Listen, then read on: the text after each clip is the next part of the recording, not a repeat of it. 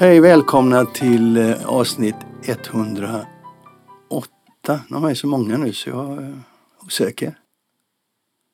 Välkommen till avsnitt 108. Med mig, Lasse Winkler och... Med mig, Kristoffer Lind. Bra, du kör. När vi spelar in det här fredagen den 4 juni så är det en historisk dag. Eh, Inte bara för att det är Mannerheims födelsedag och finska försvarets flaggdag. Utan för att Vänta lite är nu. Är det inte någon kanelbulle, något mer som har namnsdag höll jag på att säga? Kanelbullens dag vet jag inte när den är men det är nog inte samma dag som Mannerheims födelsedag. Nej, det är det nog inte. Eh, Men det här är en betydligt viktigare dag i bokbranschen eftersom det är Bokusgruppens börsdebutsdag. Ja. Vi pratade om det i Och, förra eh, avsnittet. Ja, vi pratade om det förra avsnittet och Maria Edsman var ju här också och berättade om börsintroduktionen. Men idag är alltså första dagen som man kan köpa Bokusgruppen på börsen. Och idag är första dagen som de som tidigare ägde Volati-aktier har fått sina Bokusgruppsaktier. Och idag är första dagen som man vet exakt eh, hur aktiemarknaden värderar Bokusgruppen. Ja, du har tittat på det nu. Det har varit öppet för försäljning. Ja, eller precis. Alltså när, när vi spelar in det här så har det inte varit så stor handel i aktien utan det är bara några tusen aktier som har Ja, nu har det hänt lite mer. Men det, det har, det har eh, sålts och köpts lite men inte så, hims, så väldigt mycket. Eh, men aktien handlas ju i skrivande stund i 42 kronor. Och det ger ett börsvärde på 678 miljoner. Det är väl ungefär, det är väl ungefär där som värderingen låg. Kanske något lite lägre men, men, men ungefär där som, som, som, som det spekulerades i innan. Du hävdade att Penser hade gjort en värdering som låg på 800-900 miljoner. Men det här, det här är något lite lägre kanske än vad man hade förväntat sig. Men, men eh, det, kan ju, det kan ju också vara så att, att det är många som eh, tror att det kommer vara ett säljtryck i aktien för att det är många som kanske hade volat i aktier som inte vill äga Bokusgruppen. Så att det, det, det är lite försiktigt nu. Men eh, kanske, kanske att det är köpläge nu. Eh, ryktet säger mig också att eh, det finns aktörer i, bokbranschen som tittar på det där med ett litet öga på att eventuellt äga någon kontrollpost och så. Vi får väl se vad som händer. Vi, vi, vi rapporterar kan man säga. Mm. Jag såg för övrigt just nu när vi sitter och pratar här att det var någon som klev in och köpte eh, 100 000 aktier. Jaha, Det är, ganska, det är ganska mycket. Det finns alltså totalt eh, 16 miljoner aktier.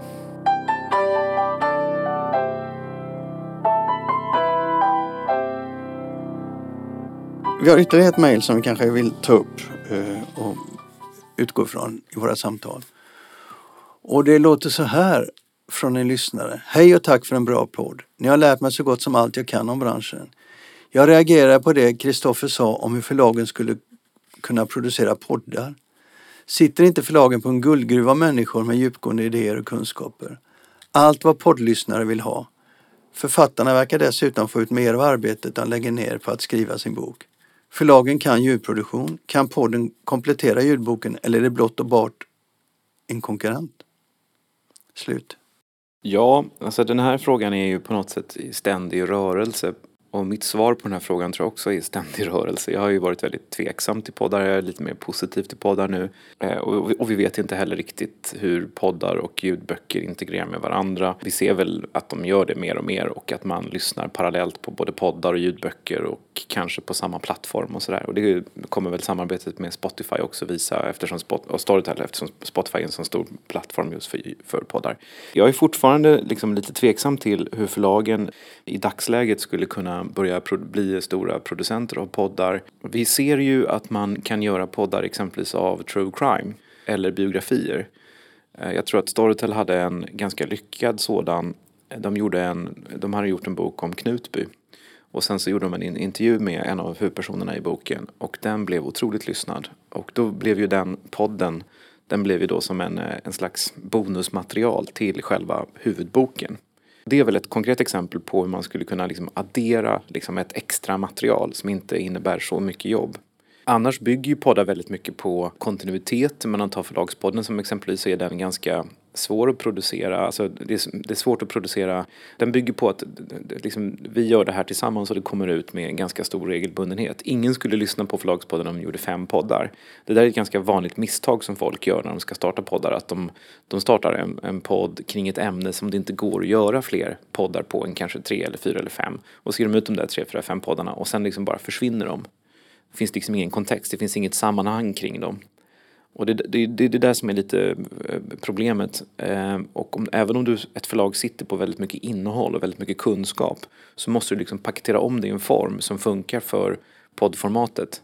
Eh, och poddformatet här kan ju vara allt ifrån det här liksom samtalspodd, diskussionspodd men det kan också vara liksom lite mer dokumentärpodd. Och det är väl dokumentärpoddarna framförallt som Spotify har, har producerat en hel del av. Och där blir det ju liksom, dokumentärpodden blir ju som en variation på en bok eller kan vara en ut, utökning av en bok. Men kräver ju alltså en helt annan typ av bearbetning och, och där du måste ha liksom en producent, du måste ha folk som klipper, du måste jobba på ett helt annat sätt. Så det är ju en krävs ganska mycket förädling och eh, det är ganska dyrt att göra det faktiskt. Så att jag, eh, det är svårt tycker jag att se idag hur förlagen utan allt för stora satsningar skulle kunna producera eh, poddar som, som det går att tjäna pengar på. Och väldigt mycket av det material som finns på Spotify som har tagits fram av förlag har ju Spotify betalat väldigt bra för.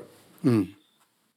Men ändå finns det några poddar från förlagsvärlden Eh, Eh, Ordfront är ju en sådan podd som har hållit på ett bra tag nu. Ja, men nu, nu talar vi om lite olika saker. Alltså, den här frågan var ju hur kan förlagen ut, med utgångspunkt från de böcker de ger ut med utgångspunkt från sin liksom, ordinarie affärsidé producera poddar. Liksom. Eh, hur kan man göra poddar av böcker? Det var det som var frågan.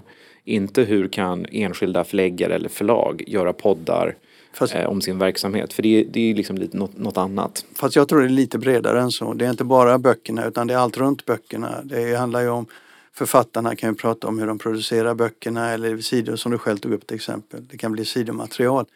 Så, jo. så att det, ja, finns jo, ju, det finns ju mycket mm. hos förlaget man kan göra men det är också rätt dyrt för förlaget och det kräver, ja, det nästan, det kräver nästan en tjänst om du ska komma en gång i veckan. Så att så är det. Men jag tycker ändå att det finns förlag som försöker gå runt och, och komma med nya idéer. Så när, ja. jag sa, när jag sa att vilka förlag, jag känner inte till någon annan förlagspodd än, Ordfronts förlag, eh. Gör du det? Alltså Ordfronts eh, förlagspodd är ju ingen, det är en podd som handlar om där förläggaren Pelle Andersson intervjuar för förlagets författare. Ja. Eh, men, men nej, jag känner inte till någon annan. Också lite också att han har börjat med att berätta om förlagets verksamhet. Ja, om folk har frågor.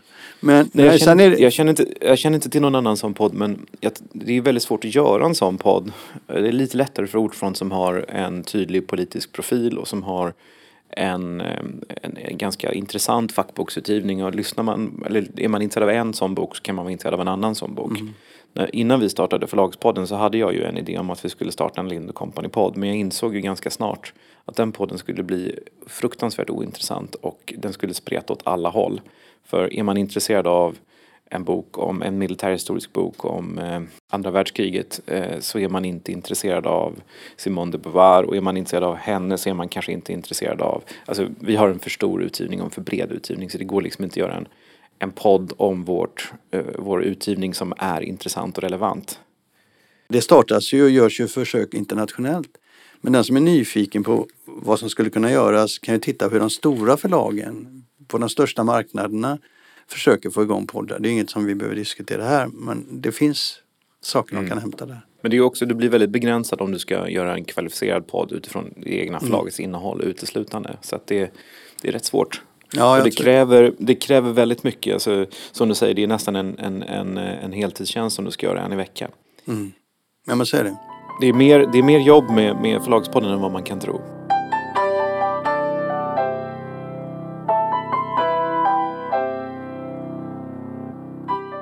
Nu ska vi sända det femte avsnittet utav det som jag kallar ett förläggarliv. Eh, mitt samtal med dig då. Där du berättar om eh, förlaget och din, din historia genom åren. Eh, Sen kommer vi slippa höra detta tråkiga, upprepande, eländiga ältande. Ja, vi har ett avsnitt till sen av detta eländiga, alltså, tråkiga ja, inslag. Men då tänkte jag så här att vi eh, uppmanar lyssnarna att komma med frågor till nästa avsnitt, det sista då, avsnitt 6 som kommer i poddens avsnitt 109. Så har ju du lovat att svara på frågor i slutet av det inslaget. Är det någon Det som... kanske är du som får svara. Vad sa du? Det kanske är du som ska svara snarare. På frågorna? Mm. Om ditt liv? Nej, men det ska inte vara frågor om mitt liv. Det ska vara frågor, det var väl allmänt tänkt som frågor. Jag tänkte ju att det skulle vara frågor om eh, serien. Nej, då tycker jag inte vi ska ha frågestund. Jo, men då säger vi så här då. Att nästa vecka så kommer ju avsnitt 109 och då har vi tänkt att vi ska släppa på lite frågor från lyssnarna innan sommaren. Och då kan ni ringa in, eller på att säga, det kan ni inte. Det här är ett... Eh, Det här är inte Ring P1, nej. Nej, det var inte det. Nej. Men skicka gärna frågor till oss om ni vill att vi ska ta upp dem. Så gör vi det. Mm. Om vi kan svara, såklart. Så här låter det i alla fall avsnitt fem när vi pratar om ditt förläggarliv. Om man tittar där på den, den, eh, vad som händer där när det gäller ljudböckerna så plötsligt så börjar du etablera dig i andra länder. Det var inte bara det att du hämtade idéer från andra länder och köpte rättigheter. Nu börjar du etablera dig själv. Hur tänkte du där? Um, nej, det, det var... Jag såg ju att uh, ljudboksmarknaden i de andra länderna låg efter i Sverige. Uh, och att, att uh, jag var övertygad om att det som hände i Sverige skulle hända i de länderna också. Och vi gjorde några titlar i Norge som gick otroligt bra. Och där märkte jag också att eh, vi hade så otroligt mycket att tillföra. Alltså inte bara så att man kunde tjäna pengar utan det fanns också liksom kunskap som vi hade som, som inte fanns i de länderna. Om hur man kan jobba med backlist, om hur man kan paketera om, hur man liksom jobbar rent tekniskt. Jag minns den första ljudboken vi gjorde i Norge. Så gjorde vi, det var, eh, jag ska inte säga vad han heter eh, med tanke på det som kommer, men eh, det var en, en känd inläsare i Norge som hade vunnit massa priser och vi ville liksom testa med en, en av de mest etablerade.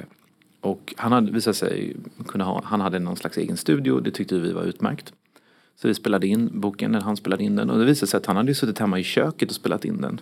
Det var inte så att man hörde liksom kaffekokaren i bakgrunden men typ. Och vi sa det här kan vi inte göra någonting av. Det, liksom, det håller inte rent tekniskt. Han sa så här gör jag med alla mina ljudböcker. Och han gjorde ju massor av böcker för Gyldendal och Kaplan Damm och sådär. Eh, och, eh, så då såg vi också att rent tekniskt så hade vi väldigt mycket att tillföra. Och när Rickard Källqvist sen satte upp en studio i Norge så eh, var ju kvaliteten på det han gjorde där mycket högre jämfört med vanliga norska inläsningar. Så det, var, det fanns liksom en, en kombination av affärsmöjligheter och också en, en, eh, en insikt om att vi faktiskt har, har kunskap både om det tekniska och om det förläggarmässiga att, att tillföra marknaden. Sen blev ju allt väldigt komplicerat i Norge. Och det vill du inte gå in på nu? Nej, det, orkar vi inte gå in på nu. Det har vi pratat också om tidigare. Men, Mm. men Men du väljer Norge. Är, när är vi i tiden då, när du går in i Norge? de först, ja, kan det vara fyra år sedan eller? Men samtidigt, år sedan. Tre år samtidigt sedan. går du in i Finland och Tyskland. Ja, det är lite efteråt. Det är lite efteråt. Hur tänkte du där då? Nej, samma sak. Men Tyskland, en av världens största marknader. Det är Mm. kaxigt att gå in där och försöka bryta upp någonting. Ja, och det mm, straffade sig också kan man väl säga. Nu, vi har talat om det tidigare också så det känns inte som att vi behöver gå in på det. Men, men du har helt rätt. Tyskland är en stor marknad och därför väldigt svår. Konkurrensen är väldigt st- stark. Om du har en tanke så kan du vara övertygad om att det finns tusen andra personer som har samma tanke. Eh, Men, men eh, faktum är att jag tror att vi övergav Tyskland lite för tidigt. Alltså du skulle vilja vara kvar nu? Ja, nu har jag ångrat mig. Ska du gå in igen? Jag vet inte, kanske. Men det, det, stoppar inte där. För att sen går du in i Nederländerna. Mm. Polen först. Polen först och sen Mm. Nederländerna. Mm. Och där har du anställda som sköter. Mm. En som är ansvarig för Även Polen. Finland. Så du har tre anställda. En för Finland, en för Polen och en för Nederländerna. Mm. Hur mycket har du satsat i de här länderna? Det är många miljoner. Hur många böcker har du gett ut till exempel i Nederländerna? Alltså Nederländerna, vi har ju bara varit igång i Nederländerna i två år. Så att eh, vi har producerat ungefär 250 böcker. Har ungefär 100 på gång just nu. Och Finland? Eh, ungefär samma, lite, ungefär samma. Och Polen? Eh, det är lite fler. Och i, i, i Norge är det fler. Hur många har du pro- producerat i Norge? Eh, per idags dato så är det typ 417 men vi har rätt mycket på gång. Och hur många har kommit ut på marknaden? Det beror på hur man definierar komma ut på marknaden. Ja, det här vi går in på problemen. Ja, så att, nej men det är av de som har av de som av de som eh, vi producerat i Norge så är det väl en 250 som har släppts inom ramen för fastprisen. Mm. Eh, en sak jag tänker på när du går in på de här marknaderna så säger du att eh, du har lite att tillföra. Då kanske man ska berätta hur det gick till när du insåg vad som hände på den svenska marknaden. För då var det inte bara så att du tog in dina egna författares böcker utan du dammsög den svenska marknaden. Du hittade små förlag som hade författare som inte hade kommit ut på ljud. Du hittade självutgivande författare som inte hade kommit ut på ljud. På ett sätt som jag tror ingen annan på den svenska marknaden gjorde. Jo då, Bokfabriken, eh, eller jag vet inte om Bokfabriken dem, men World Audio Publishing jobbade väldigt mycket så. Eh, och eh, Bonnier Audio var ju också väldigt duktiga på att arbeta med sin egen mycket stora backlist. Det är en sak. Men du gick ut på den svenska marknaden och dammsög andra förlag och självutgivande författare. Gör du likadant i de här internationella marknaderna? Eller det kanske är andra villkor där? Ja, alltså i Sverige så vi har ju inte det ser väldigt olika ut i de olika länderna och rättighetssituationen ser väldigt olika ut i de olika länderna. I Sverige så är det ju i stort sett alltid författarna som äger sina gamla rättigheter. Eh, I Polen, Nederländerna, Tyskland så är, sitter förlagen på rättigheterna. Så att i Polen, Nederländerna och Tyskland så har vi ju Ehm, i första hand samarbetat med förlag som inte gör ljudböcker eller som gör ljudböcker men som har böcker de inte vill göra. Och då hjälper vi dem att digitalisera de titlarna. Men eh, i Sverige så har vi ju, jag säger dammsugit, men jag tror egentligen kanske att vi har varit, vi har plockat upp väldigt mycket, vi har, de senaste åren har vi gjort väldigt mycket eget alltså material. Inte så att vi har, eh, Nej, det här var i början. ja det här var i början, Ja, det var eh, när du etablerade dig så att säga. Det kan man ju inte hålla på med hur länge som helst för Nej. till slut är den marknaden slut. Men nu, nu är det ju så med ljudet att du, du apostroferar rätt många författare för enbart ljud idag. mm. Hur många är det idag, i dagens läge? Varför ge folk en, en, en bild av hur, hur förläggeriet ser ut just nu? I Sverige ger vi väl ut ungefär 200 ljudböcker per år. Hur många är dedikerat enbart ljudböcker? Hälften skulle jag tro ungefär. Jag har ingen exakt siffra på det. Men det är alltså en typ av litteratur eller typ ut- utgivning som, det är en typ av utgivning som inte hade funnits annars innan ljudboken där. Mm, så är det. Så det är ju väldigt många, många nya författarskap som får möjligheter att eh, byggas upp och få, få, få läsare. Och, Mm. det är ju, och det är ju också väldigt många som kanske ja, kan testa eller vågar testa, liksom byta genre eller skriva något annat och sådär. Så det finns ju en stor, det finns ju stora möjligheter för författare som väljer att faktiskt testa och göra saker i ljud, bara ljud. När jag tittar tillbaka på de här åren så ser jag hur du hoppar på saker och ting rätt tidigt. Stämmer det? Nej men jag är inte säker på att jag gör det men, men eh, man måste ju om man är ett mindre förlag så måste man ju försöka springa dit där det finns liksom läsare eller lyssnare eller vad man nu ska säga. Men du har också, om man tittar genom åren så ser man att nu har du inte så mycket sånt men jag hävdar ju att du har sånt och vi brukar bråka bland om det där. Jag tycker du ska ut mer eh, litterära titlar eller mer intressant sakprosa. Och det tycker jag är så jävla naiv och flanig men, men eh, du har haft en sån profil en gång i tiden. Och du har blivit mer och mer kommersiell men du ger ut en del eh, kvalificerad litteratur också men det försvinner lite grann. Ja, det försvinner lite grann. Men det handlar ju lite grann också om att ehm, du, vi har lite olika utgångspunkter här och du utgår lite grann, mycket, väldigt mycket från vad jag personligen går igång på och läser och tycker och sådär. Men du blir ju professionell också. Och som, som professionell förläggare, förlagschef, VD så kan jag också se att vi har ett visst utrymme på marknaden. Och det marknaden är delvis väldigt begränsat. Att du, alltså Linde Company är ett väldigt bra förlag, otroligt effektivt och, och, och välskött och, och starkt. Men vi, våra styrkor är kommersiell skönlitteratur, det är biografier, eh, historia, barnböcker delvis och sådär. Men vi har kanske inte Vi är inte liksom ett självklart förlag för, för svenska litterära författare. Och då spelar det liksom ingen roll om du ger ut några böcker här och där så eh, kan du absolut ha en liten, du kan ha en, inte minst på det översatta området kan du ha en eh, du har ett, vi har ett visst utrymme att göra litterära saker också men det är väldigt begränsat. Så det handlar, inte, det handlar inte så mycket om att man, eh, det handlar faktiskt om att inse vad du kan göra liksom. För det finns ju ingen anledning som förläggare att ge ut massa böcker bara för att man tycker själv att det är kul. Utan du måste kunna göra något bra av det. Först då blir det riktigt kul.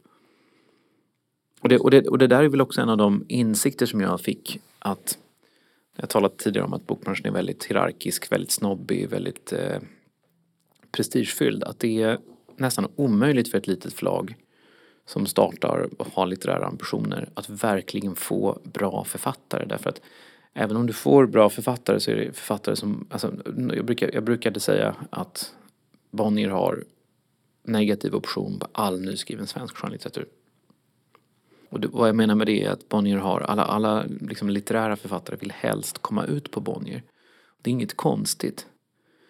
Um, men det gör också att liksom, ett, ett litet förlag är liksom inte andrahandsalternativet, det är femtehandsalternativet. Det är väldigt svårt för ett litet förlag att bygga en kvalificerad lista som, som kommersiellt håller. För så fort som du får någonting som säljer så byter den författaren förlag.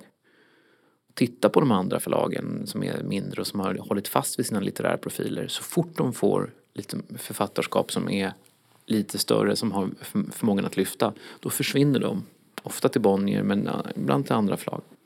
Så det har ju också varit en, en analys som jag har gjort att det här inte eh, liksom, jag kommer inte, Linn Company kommer inte kunna göra ett bra jobb med de här, de här böckerna och då ska vi kanske ge ut dem med, med, med liksom en viss återhållsamhet. Jag sa förra gången vi skulle prata om Sveriges militärhistoriska bibliotek.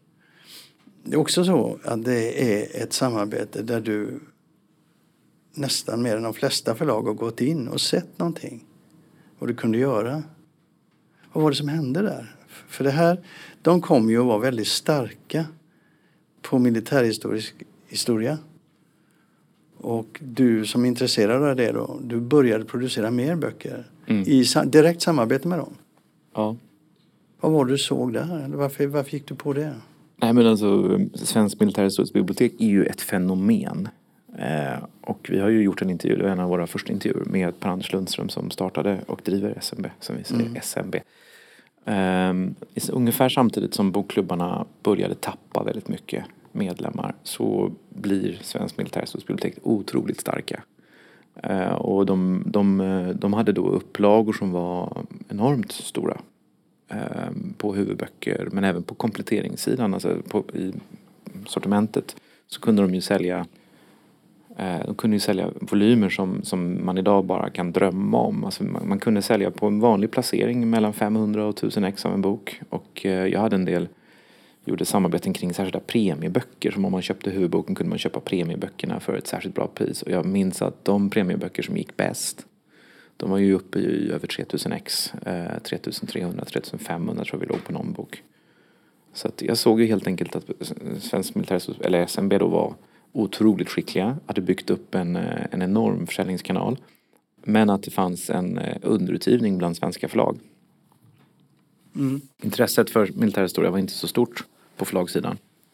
Nej. Eh, jag kommer inte ihåg när de började, men det gjorde de väl redan då i och för sig. Men, men idag är ju SMB både en bokklubb och ett förlag för att de, de gör väldigt mycket, tar fram väldigt mycket böcker själva. Ja, med åren så har ju de varit tvungna att anpassa sig till utvecklingen. Så du har inte kunnat spela den rollen du gjorde då. Men där gav du ut en hel del, eller en hel del, du gav ut en del böcker exklusivt. Du köpte in rättigheter och så fick de ge ut dem. Nej, i något enstaka fall så var det så. Jag tror du tänker på den här boken som eh, eh, jag köpte en bok som eh, det visade sig när den var översatt och klar att eh, den har redan getts ut på svenska av, ja, av Svante Weiler. Just det. Då var jag ju inte så glad. Nej.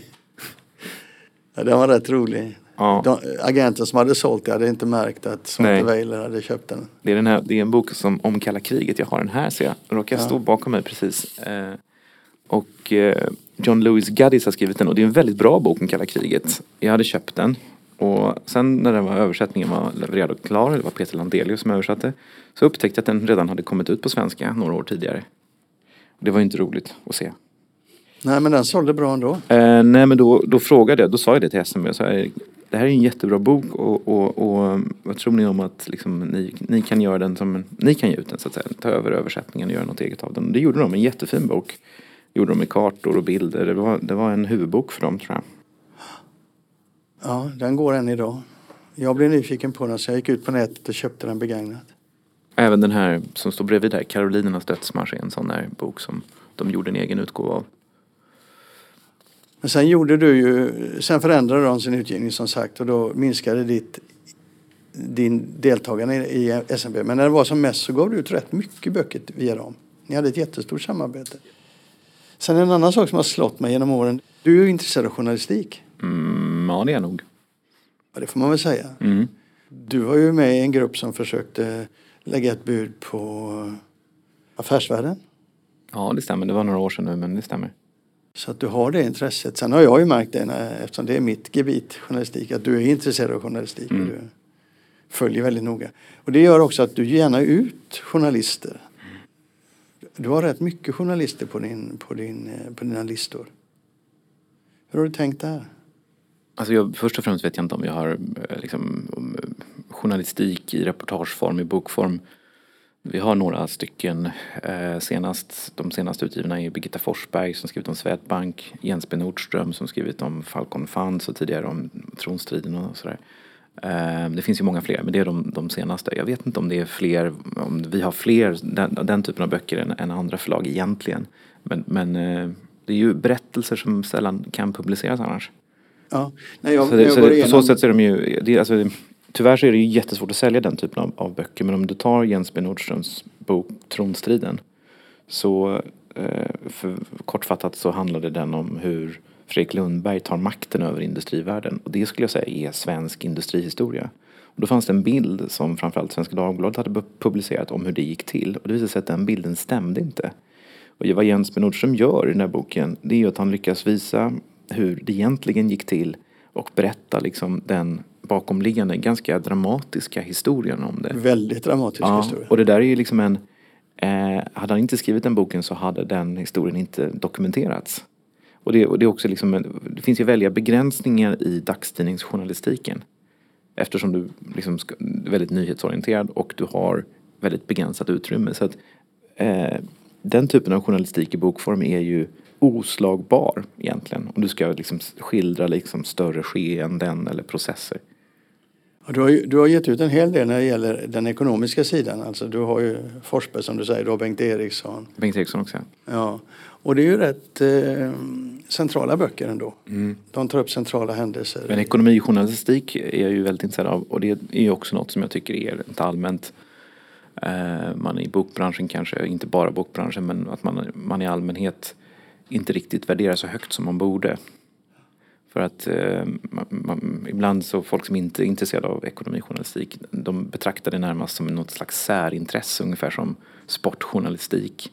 Och det skulle jag säga är helt fel för att ekonomijournalistiken är ju en granskning av det viktigaste som finns, nämligen våra företag och de rikaste, mäktigaste människorna. Och det är ju oerhört väsentligt att den journalistiken är bra. Vad är det som har gjort dig mest arg under de här åren? Nej, men jag vet inte. Jag- kan ju bli väldigt arg, men det är ju mycket sällan. Eh, men det kan vara när man upplever att man har blivit väldigt illa behandlad. Det finns författare jag har blivit väldigt arga på. Som har betett sig som skitstövlar. Det, är väl sådana där saker. Jag är ju väldigt engagerad i det jag gör.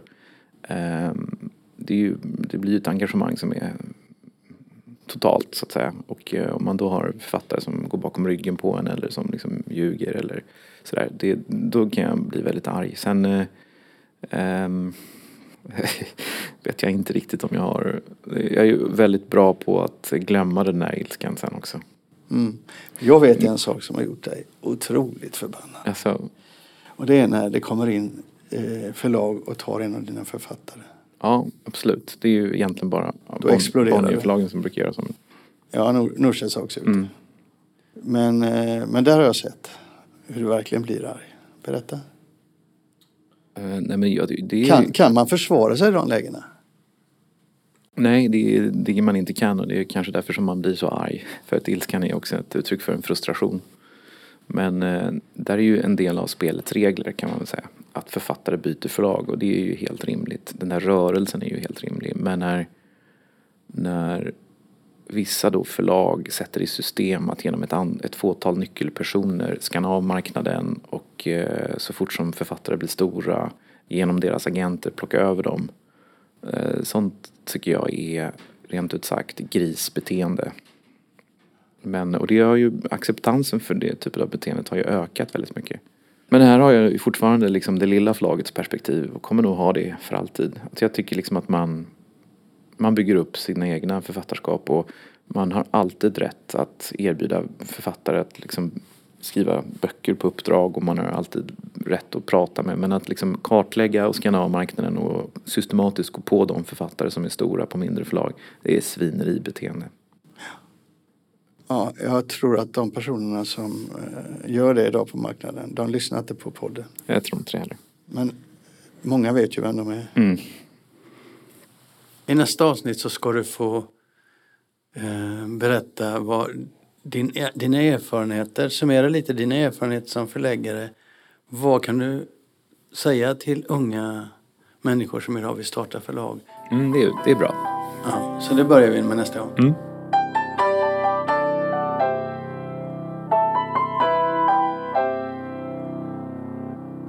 Det var allt för avsnitt 108. Sommaren närmar sig med snabb, snabba steg men vi har ännu ett avsnitt på gång. Ja, så är det. Hej då! Hej då!